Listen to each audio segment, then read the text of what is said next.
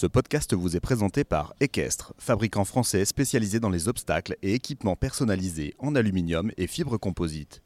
Ancrée dans le développement durable, la marque française innove et donne un nouvel élan aux écuries et organisateurs de concours avec des produits très créatifs, légers et éco-responsables, tout en étant inaltérables dans le temps. C'est en septembre 2022 qu'Equestre et Simon Delestre ont annoncé leur partenariat, une collaboration très prometteuse et constructive à l'approche des Jeux Olympiques de Paris 2024. Découvrez Equestre en visitant le site équestre.fr. Là, il peut aller chercher. Il va prendre les risques, Simon Delestre. Oh, c'est formidable. 0-18, oui, 34-68. Alors là, pour aller le chercher, il va falloir faire très très fort. Quel cheval, quel cheval? Bonjour et bienvenue dans Légende cavalière, le podcast de Grand Prix qui vous replonge dans l'histoire des sports équestres. Je suis Pascal Boutreau, journaliste passionné par l'histoire du sport. Dans ce 24e épisode, je vous propose de saluer la carrière d'un couple qui depuis de nombreuses années a enthousiasmé tous les passionnés d'équitation. En ce mois de mars 2023, le Saut Hermès a décidé de rendre un hommage à Hermès Ryan, né Ryan des Hayet. Un hommage ô combien mérité avec un dernier tour d'honneur mené par son cavalier de presque toujours, Simon Delestre, un dernier tour d'honneur pour ce petit cheval exceptionnel qui s'est illustré dans les plus prestigieux concours. Un dernier tour d'honneur, un dernier tour de bonheur. Dans la seconde partie de ce podcast, nous retrouverons Philippe Bertol, propriétaire de Ryan, qui nous parlera avec émotion de son champion, désormais retraité.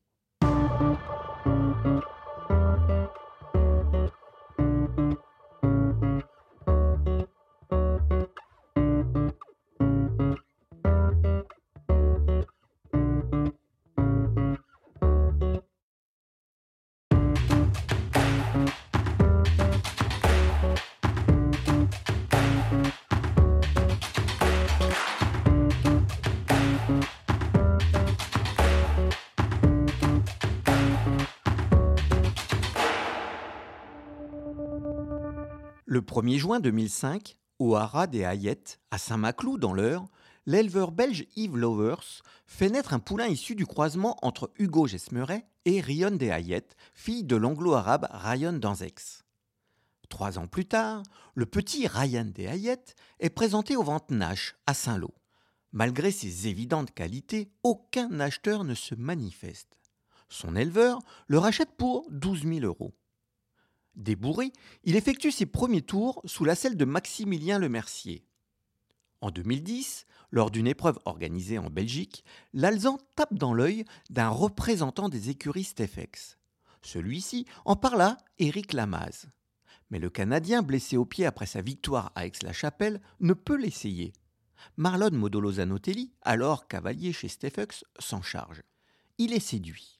L'affaire est conclue. Quelques jours plus tard, au concours de Valkenswaard, le Québécois évoque ce petit Ryan de tout juste 1m60 avec Simon Delestre, alors en quête d'un bon jeune cheval. L'essai est concluant.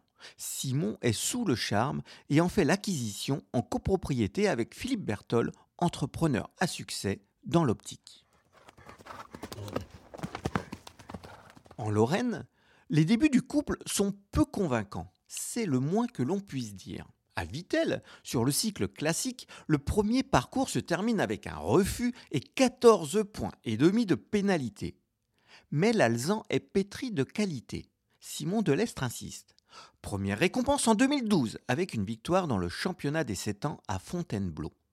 Les classements et même les victoires à 1m45 vont ensuite se succéder. Fin 2014, Ryan semble prêt à affronter des parcours à 1m60, ce qu'il prouve en remportant magistralement l'Equita Masters de Lyon. Début 2015 à Hong Kong, il monte sur son premier podium dans un Grand Prix CSI 5 étoiles. Deux mois plus tard, à Anvers, il signe son premier succès 5 étoiles. Fin mai, le couple se présente sur le mythique terrain d'Aix-la-Chapelle. Le dimanche, le Grand Prix se déroule comme dans un rêve. Première manche, sans faute. Seconde manche, sans faute. Ryan vole. Place au barrage. Ils sont sept à s'y présenter. Au cœur d'une série historique où il s'est également imposé à Genève et Calgary, s'offrant le million de bonus du grand chelem Rolex, le couple formé par Scott Brash et Ello Santos se montre intouchable. Simon et Ryan enchaînent un troisième sans faute et s'offrent une superbe troisième place derrière Daniel Deusser et Cornette d'Amour. Quelques semaines plus tard, retour à Aix-la-Chapelle pour cette fois disputer les championnats d'Europe. À l'issue de la chasse, remportée par Pénélope Le Prévost et Flora de Mariposa, le Lorrain pointe au 15e rang. Comme souvent dans ces grands rendez-vous, tout reste possible. Avec une épreuve par équipe particulièrement exigeante, où seuls 5 des 93 couples au départ sortent double sans faute, Simon et Ryan, pénalisés de 4 points en seconde manche, maintiennent leur rang. Finale individuelle, une première manche sans faute. Sur Equidia, Kamel Boudra et Philippe Lejeune sont au micro pour le dernier acte. Incroyable, parce que oh là, sauter ce cheval, chercher la, la, dernière barre, la barre formidable. Elle est, le plus dur est fait, je l'espère en tout cas. Oui, c'est bon. Il va terminer. Le temps. Il va conserver sa quatrième place. Pas dans le ah. Ouais, il va prendre un point de temps dépassé. Il va prendre un point de temps dépassé. Attention, euh, ça peut coûter cher le point de temps. Ça peut coûter très cher. Euh, en tout cas, double sans faute, ils Ah, sont pas nombreux. 67. Ah oui, 7, 67. Il reste pour l'instant à la quatrième place. Un point de temps, sans conséquence finalement, ramène le couple à la quatrième place. Ne reste plus qu'à attendre. Juste après le français, se présentent l'Espagnol Sergio Alvarez Moya et Carlo. Oula, très près. Oh oui, ça fait tomber, ça fait monter Simon Delestre sur le podium. Au pire, Simon Delestre Les fait médaille de bronze. Les bronzes. Au, bro- au Voilà. bronze pour Simon Delestre, formidable pour l'instant. La médaille est assurée, le bronze au minimum. Les deux derniers cavaliers seront irréprochables. Le titre revient finalement au néerlandais Jeroen de et Zenit SFN, déjà sacré champion du monde un an plus tôt à Caen. Le belge Grégory Watley et Conrad, signataires de l'un des deux seuls doubles sans faute de la finale, avec Kevin Stott et rêveur de Hurtebise HDC, s'offrent l'argent, tandis que Pénélope Le Prévost finit au pied du podium. Au micro de Claire Griot, le Lorrain raconte sa joie avec cette belle médaille de bronze. Le plus beau avec euh, Ryan qui a été aujourd'hui incroyable. La deuxième manche, il sautait pas, il volait. C'était extraordinaire. Euh, une longue semaine avec beaucoup de stress, beaucoup de pression. Le cheval a été somptueux et c'est vraiment incroyable. On est un peu sous l'émotion, il faut encore un peu le temps de digérer pour se remettre de tout ça, mais c'est génial. Il a rien loupé cette année, je veux dire, il a fait double sans faute à X7, il a gagné en vert, euh, il est troisième du championnat d'Europe, troisième d'Aix, troisième à Hong Kong. Voilà, le reflet de sa saison, c'est extraordinaire. Malgré des propositions alléchantes, Simon et Philippe Berthold refusent de vendre Ryan. Dans l'émission Grand Prix News, le Lorrain explique pourquoi. De toute façon, pour faire ce que je fais, il faut deux chevaux de ce niveau. Donc si les deux chevaux vont bien, c'est parce que l'un complète l'autre et l'autre complète l'un. Parce que si tu vends un, tu vas commencer à plus tirer sur l'autre, tu vas l'abîmer, il va avoir euh, une boiterie à droite, à gauche, et puis, euh, et puis tout, tout- tout ça euh, ne, tient plus. Classique et euh, on les garde, voilà, on a fait, on a fait le, choix, le choix de le garder. Pour moi, Ryan, il fait partie de la famille. euh, Il y a de grandes chances qu'il fasse sa retraite à la maison. Il se donne euh, à plus de 3000% pour moi. Donc, euh, ça a toujours été un, un cheval particulier. Et, et je pense pas que tu, tu as la responsabilité d'accueillir un cheval comme ça et de ne pas en faire une question d'argent. Voilà, nous, on, on vit pour le sport. Ryan fait partie de la famille. Il fait l'unanimité. Audrey Moranda, une des grooms qui le bichonna au long de sa carrière, livre quelques raisons de cet attachement. Ryan, c'est euh, un vrai clown. C'est caractériel, il faut toujours qu'on s'occupe de lui. Sinon, bah, il, est, il est très jaloux des autres. euh. Là, il cherche euh, tout le temps de l'attention. il est incroyable. À s'occuper, il n'y a pas plus gentil. C'est un amour de cheval. Beaucoup de personnes sont venues euh, aujourd'hui euh, lui dire bonjour, l'accueillir, tout ça. Le, cheval est un est un symbole la limite. C'est tout le monde euh, aime Ryan, tout le monde veut voir Ryan. L'ascension d'Hermès Ryan et Simon se poursuit. L'année 2015 se termine par une première victoire en Coupe du Monde à Vérone, en Italie. À quelques mois des Jeux Olympiques de Rio, le Lorrain, qui peut aussi compter sur Classique Bois Margot, devient même numéro 1 mondial de février à avril 2016. Il le sera à nouveau en juin. Beaucoup le citent parmi les favoris pour le titre olympique. Le sélectionneur, Philippe Gerda, en a bien évidemment fait un des piliers de son équipe. Mais le 10 août, une terrible nouvelle assomme le cavalier et tout le clan tricolore. Au cours de la nuit précédente, Ryan s'est luxé la rotule du postérieur gauche dans son box. Au micro de Kamel Boudra sur Equidia, Philippe Gerda, au Club France, confirme l'information. C'est au niveau de la hanche. On ne sait pas si le cheval s'est roulé, si c'est mal levé. C'est vraiment quelque chose qui est inexplicable. C'est vraiment plus qu'un coup de malchance. Il faudra attendre demain et puis euh, on se donne 48 heures pour donner un pronostic. Mais même si je suis euh, plutôt pessimiste en ce moment. Ça veut dire que vous pouvez, n'écartez pas le fait que le cheval puisse être euh, forfait pour ces Jeux Olympiques. Malheureusement, oui. Malheureusement pour Simon. Malheureusement pour l'équipe de France. Euh, car c'est quand même euh, un de nos deux atouts majeurs. Et on avait quand même construit l'équipe autour de Flora et de Ryan. Il a été préservé vraiment tout au long de la saison pour ces Jeux Olympiques. Donc ce serait vraiment malheureux qu'il ne puisse pas participer. Mais de toute manière, la santé de, Ryan est la première chose qui compte.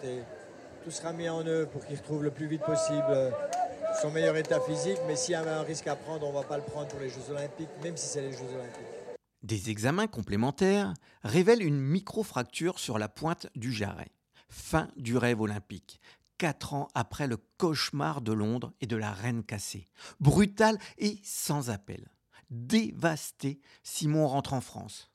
Il est remplacé par Philippe Rosier et Raotep de Toscane, avec une issue en or pour les Bleus. Quelques années plus tard, sur France 3, Simon revient sur cet épisode. Rio, ça restera de toute façon dans ma carrière probablement le moment le plus douloureux de ma carrière sportive. il y avait euh, beaucoup de joie que la France euh, remporte la médaille d'or. Ça porte tout notre sport, ça porte tout le monde et ça, c'est que du bénéfice. Maintenant, euh, j'ai pas eu la chance de pouvoir me défendre et de, et de pouvoir y participer à ce moment-là. Donc ça, c'était frustrant. Il faudra plusieurs mois pour revoir Ryan au sommet de sa forme. À Cannes, il signe d'abord une belle deuxième place dans le Global Champions Tour. Plusieurs classements confirment son retour. En octobre 2017, à l'occasion d'Equitalion, il enflamme à nouveau le public. Au micro d'Equidia, Kamel est lui aussi emballé. Il faut qu'il soit moins de 29 à la réception. Juste. ça va pas se jouer à grand chose. il, va, il va le faire. il, va le faire, ça va encore descendre. Le chronomètre, oui, descend. La France prend le leadership et nettement grâce à ce fils Hugo Gesmeret. Attention, très net, très très net. Ah oui, là le clan tricolore vient de prendre une sacrée option sur la victoire. Quel cheval, mais quel cheval Ce soir-là, Simon et Ryan sont imbattables. Henrik van Eckermann et Marilou terminent à plus de 6 dixièmes. Steve Garda et Bianca à plus d'une seconde. Le couple tricolore s'offre son deuxième succès en Coupe du Monde. Je ressens quelque chose de fantastique, surtout vis-à-vis de Ryan, qui le mérite 100 euh, fois, qui revient d'un long périple, qui a traversé vraiment quelque chose de difficile dans sa vie. Et c'est vraiment un champion hors norme, vraiment c'est un cheval euh, exceptionnel. Et j'ai toujours beaucoup d'émotions avec lui, mais qui il me donne tellement dans la piste que c'est normal. Un autre public va s'enflammer quelques mois plus tard. En mars 2018, sous la verrière du Grand Palais qui accueille le saut Hermès, Ryan Deshayet, renommé depuis quelques années Hermès Ryan à la suite du partenariat entre le cavalier et le cellier français, va de nouveau réaliser une performance hors norme. Au terme d'un barrage à 14, il fait retentir une superbe Marseillaise à la maison, devançant de près d'une demi-seconde Nils Brinsils et Gancia de Muse. 35-72 à battre. Allez, 35-72 Oui Oh oui, mesdames, messieurs, il l'a fait je savais quand je suis sorti, c'était quand même difficile que, je sois pas sur le podium parce que j'étais quand même très rapide, mais gagner, ça joue à pas grand-chose. Euh, la façon était là en plus de la victoire. Donc euh, voilà, c'est vraiment un travail, un aboutissement et, ça se concrétise. Donc euh, voilà, heureusement qu'on savoure ça. La suite de la saison est remplie de beaux classements. Ryan commence l'année 2019 par une victoire dans une belle épreuve du CSI 5 étoiles W d'Amsterdam. Pour son troisième Grand Prix de l'année, le voilà de retour au Grand Palais, avec cette fois un titre à défendre. Ici, c'est quand même euh, déjà un des plus beaux concours, un des plus gros euh, sur le circuit euh, français. Ryan avait gagné l'an passé, donc voilà, ça, ça rajoute un peu de piment. C'est une nouvelle histoire, c'est un nouveau concours, c'est un challenge de, chaque instant. le sport qu'on fait, dans les archives, il y a peu de grands chevaux qui ont gagné deux années de suite le, même Grand Prix, mais bon, pourquoi pas démarrer avec Ryan? Ils sont 11 cette fois à avoir résolu tous les problèmes de la première manche. Rendez-vous au barrage. Kamel Boudra et Hervé Godignon sont aux commentaires. Allez Simon, il faut aller, faut aller plus vite. C'est là maintenant qu'il faut gagner du temps. C'est juste, à mon avis, c'est juste. Allez, il faut y aller sur le dernier. Là, il peut aller chercher. Il va prendre les risques, Simon Delestre. Oh, c'est formidable. 0-18, oui, 34-68. Alors là, pour aller le chercher, il va falloir faire très très fort. C'est rarissime qu'un champion puisse comme ça garder son titre d'une année sur l'autre. Ah oui, Mais c'est peut-être bien. Ah oui, le public s'y trompe pas, que ça fait plaisir de voir Simon avec le sourire. Quel cheval, quel cheval que ce fils de d'Hugo Gesmeret avec une mère par euh, c'est qui ressemble à son grand-père. Hein. C'est un anglo-arabe, ce petit cheval. Magique, magique. C'est presque impensable, honnêtement, de gagner euh, deux fois comme ça, avec euh, d'une année sur l'autre, avec Ryan. C'est il n'y a pas de mots, c'est magique. Il a encore fait un barrage euh, incroyable. J'étais vraiment tendu jusqu'à la fin parce que je me demandais, euh, on ne sait jamais quelle vitesse on est. Ryan est toujours vite, mais bon, euh, c'est jamais gagné. il y avait beaucoup de monde et c'est incroyable. Juste imbattable.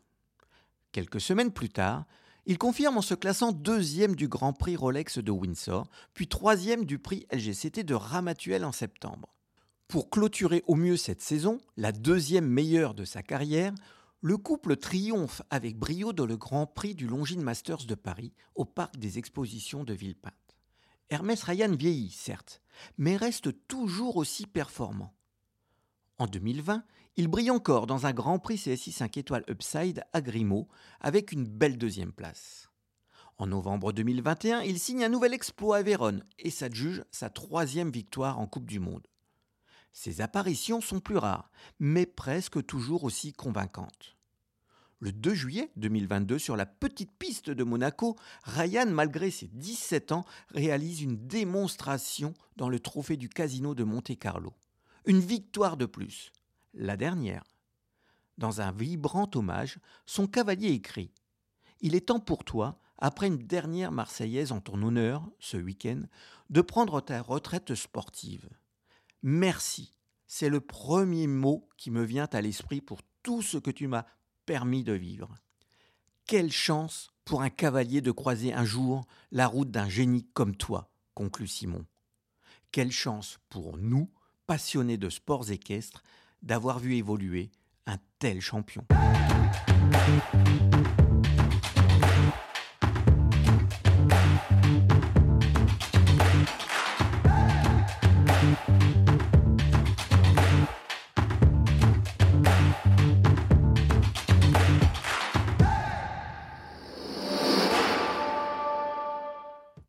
désormais temps de retrouver Philippe Bertol, propriétaire de Ryan.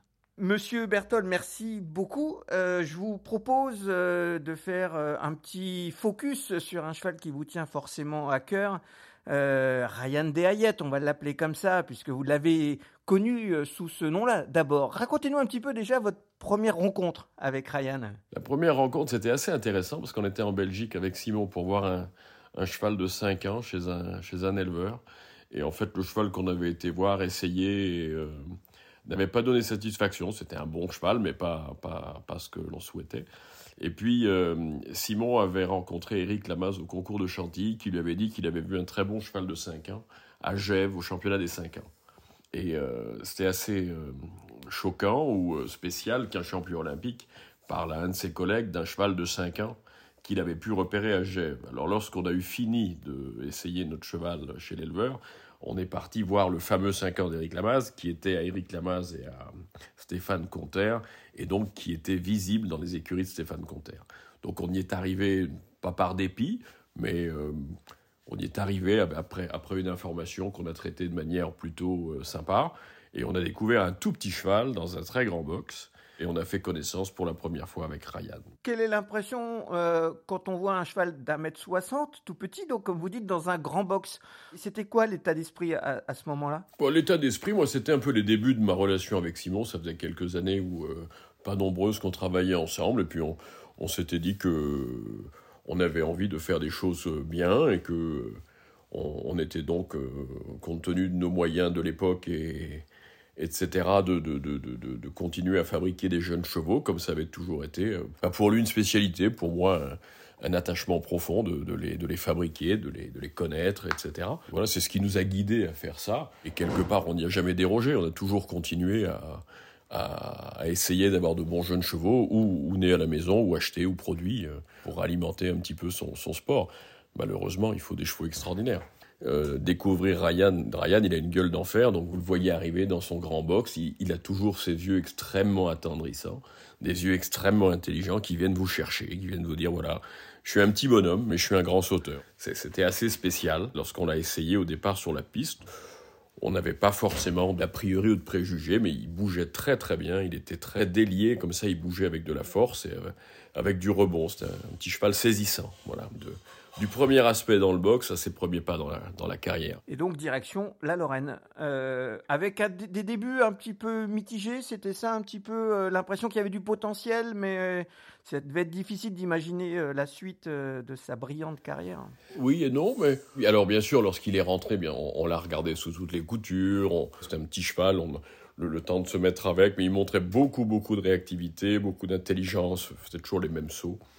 Premier concours de 6 ans, je crois que c'est à Vitel, je crois qu'il s'arrête sur le 1. Il faudrait demander à Simon et ce sera sûrement plus précis qu'avec moi.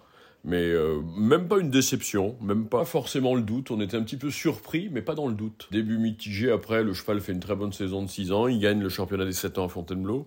Et on avait quand même déjà depuis longtemps compris qu'on avait un cheval qui était un petit peu hors du commun. On y était très attaché par sa micro-envergure et ce côté attachant qu'on décrivait tout à l'heure. Et euh, je pense qu'il est entré dans nos vies très très vite et il n'en est jamais vraiment sorti. Il y a eu un, long chemin. Euh, quand on commence à arriver dans les concours 5 euh, étoiles à 1m60, quand on est propriétaire d'un cheval comme celui-là, on, vit cette ascension de, quelle façon?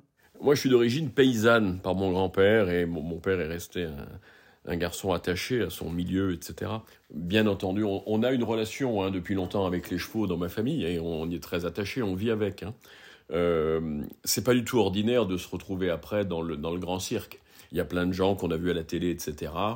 Euh, ça me touche pas forcément. Euh, très content de pouvoir mettre les pieds dedans, enfin d'y accéder un tout petit peu. Euh, forcément, euh, remercier beaucoup Ryan et Simon parce que sans Ryan et sans Simon, moi je n'y accède pas. Euh, les débuts à ce niveau-là sont extrêmement euh, intéressants parce que c'est il y a peut-être 10 ans ou 9 ans, donc moi je suis un tout petit peu plus jeune, c'est la première fois que j'accède à ce niveau-là. C'est le professionnalisme, c'est le détail, c'est le sens de l'observation. En fait, on découvre un monde qui est complètement différent de celui que moi j'ai connu, jeunes chevaux, élevage, même de bons chevaux nationaux.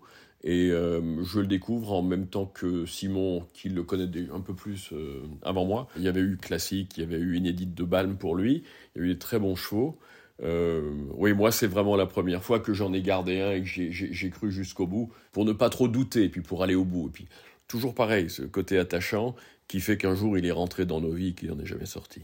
Alors, je fais un petit bond sur vers 2015. 2015, c'est l'année euh, très marquée Aix-la-Chapelle, parce qu'il y a déjà il y a un Grand Prix euh, dans le dans le CHIO qui est, qui, est, déjà génial, et puis il y a les championnats d'Europe. quand on est à Aix-la-Chapelle, ça doit quand même faire quelque chose. Oui, alors euh, clairement, hein, déjà quand on arrive à Aix-la-Chapelle, on disparaît devant l'immensité euh, du stade équestre, de, de, l'organisation qui est absolument fantastique. Euh, le terrain est exceptionnel, les obstacles sont immenses, majestueux. en fait, on a, on, a du recul hein, par rapport à l'envergure et à, l'importance de tout ça. Le décor, les obstacles, euh, la mise en scène, etc. Donc on a, voilà, c'est la première fois qu'on arrive aux 5 étoiles, on, on prend un vrai coup de boost. Quand on rentre avec la chapelle, qu'on fait la reconnaissance, euh, on, est dans le très très très grand sport. Je n'ai pas eu d'autres émotions qu'Aix-la-Chapelle. Le saut Hermès que Ryan avait gagné deux fois était bien entendu, des, font partie des, tout meilleurs souvenirs. la fête du cheval que représente euh, Aix-la-Chapelle, c'est quelque chose d'absolument inouï.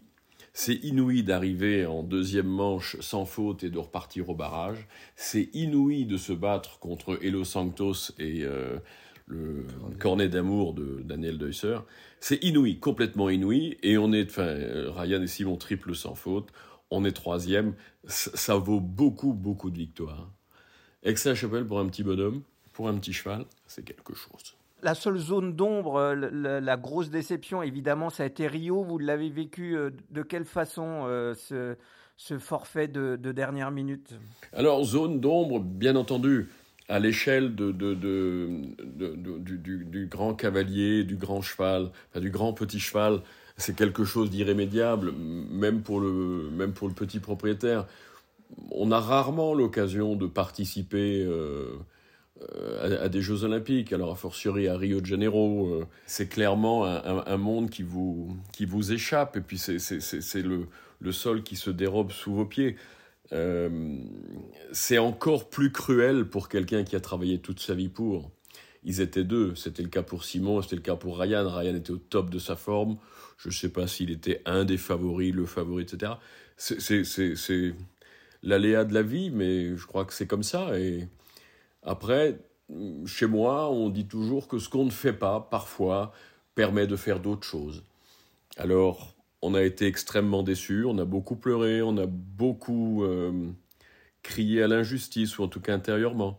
C'est très marquant hein, d'être euh, euh, sur, le, sur le, la, marche, vous savez, quand vous allez monter dans l'avion et que vous apprenez que finalement, ben, vous ne ferez pas le voyage parce que ça s'est pas bien passé. Et alors, moi, je suis encore en France. Simon est déjà à Rio avec euh, un, choc émotionnel et euh, pas qu'émotionnel. Enfin, c'est un choc tout court. C'est un vrai traumatisme d'avoir travaillé toute sa vie en ayant une vraie chance dans un, dans un événement qui est certainement l'un des plus attendus de, de, de, de la carrière d'un cheval, la carrière d'un cavalier. Voilà. Mais malheureusement, on prend dans la figure et puis on encaisse et puis on se relève et puis on, on y croit et Ryan était blessé, alors on était content qu'il se remette, on était content qu'il redevienne ce qu'il avait été. Ryan après a, duré, c'est-à-dire que euh, souvent les chevaux après des, incidents ou des, problèmes de santé, on n'est pas toujours sûr de les récupérer à 100% et, de, pouvoir euh, continuer de les accompagner longtemps.